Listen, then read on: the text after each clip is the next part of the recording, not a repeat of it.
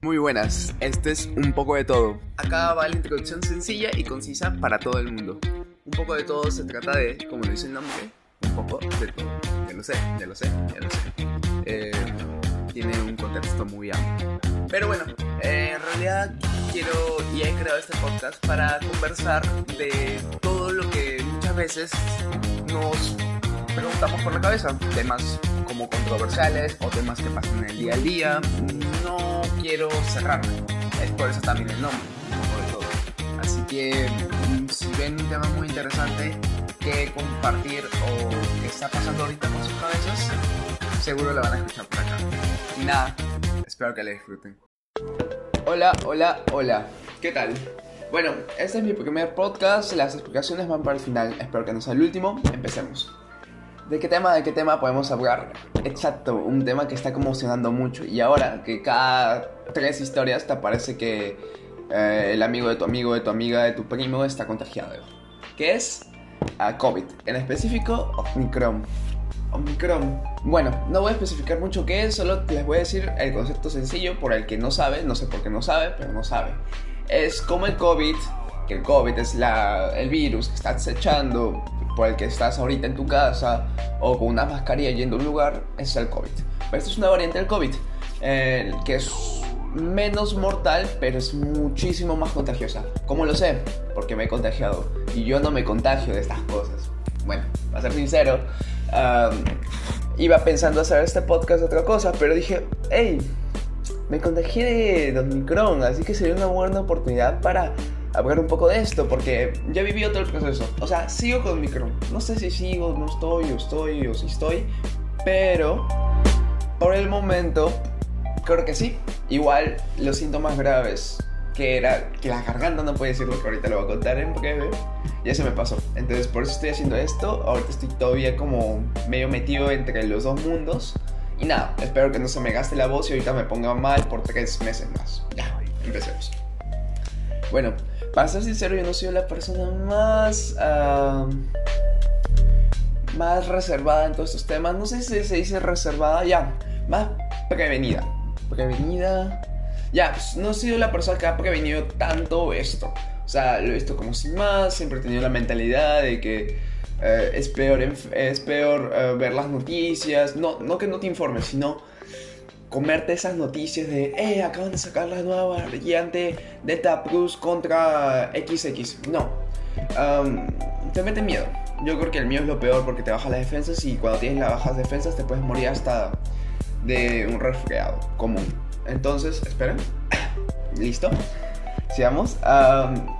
entonces yo no era muy escéptico en todo eso. Obviamente sé que el COVID existe y todo eso, pero sé que es más parte de la psicología de la persona en gran parte que llegamos a ese punto, ¿no? Bueno, en conclusión, ah, cuando salió esta variante... Uh, esperen. Sigamos. Uh, sí, me puse a toser un poquito. Ya, ahorita vamos a enfocar. Cuando salió esta variante, yo la había escuchado y nada más, sabía que era más contagiosa, pero también sabía que era la menos mortal, así que es muy chévere porque era como un intermedio al proceso de que esta enfermedad ya se vuelva, obviamente no va a desaparecer por eso, porque esta enfermedad se vuelva como una más, como una gripe o, o este tipo de cosas. Entonces era perfecta. Y obviamente, como es la más contagiosa, me iba a contagiar, sí o sí. Bueno, había casos en el que me podía prevenir, pero hay que ser sinceros, yo era un irresponsable y me fui a una casa a prueba con unos amigos. Es que es verano. Eh, no voy a decir nada más porque no tengo otra excusa. Es que era verano.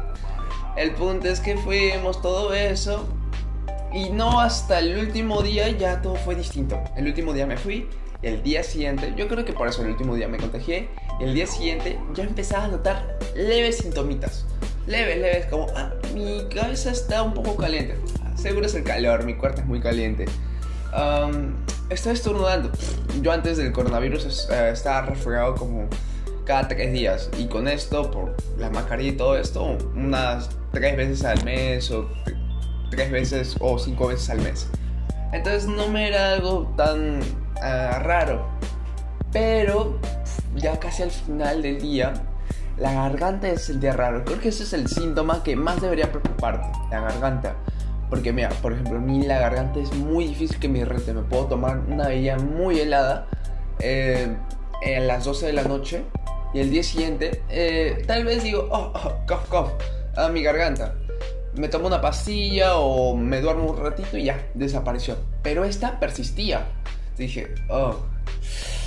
Eh, esto estaba un poquito raro porque, bueno, tampoco me decían no es COVID porque en los últimos días algunos están resfriados, algunos están con cosas y dicen, puede ser, no puede ser, pero bueno, ¿qué se le va a hacer? Y ya pues, eh, hasta no me he hecho la prueba, pero estoy seguro que sí, porque nunca me había dado esta garganta tan fuerte. El punto es que eh, al día siguiente después, que ya era un domingo, ahí ya me empezó a chocar un poco. Decía, ah, ah, oye, ya pasar la saliva duele. Creo que es lo peor de todo. No sé si a todos le toca ese síntoma, pero creo que es el peor síntoma. El de la fiebre o, la pérdida de sabor, bah, lo puedes soportar, puedes seguir adelante. Pero la garganta, uno, yo soy un ser conversador por naturaleza. Entonces, imagínate que no puedo decir nada. Y si lo digo, siento un dolor tremendo. Imagínate, a mí me encanta comer.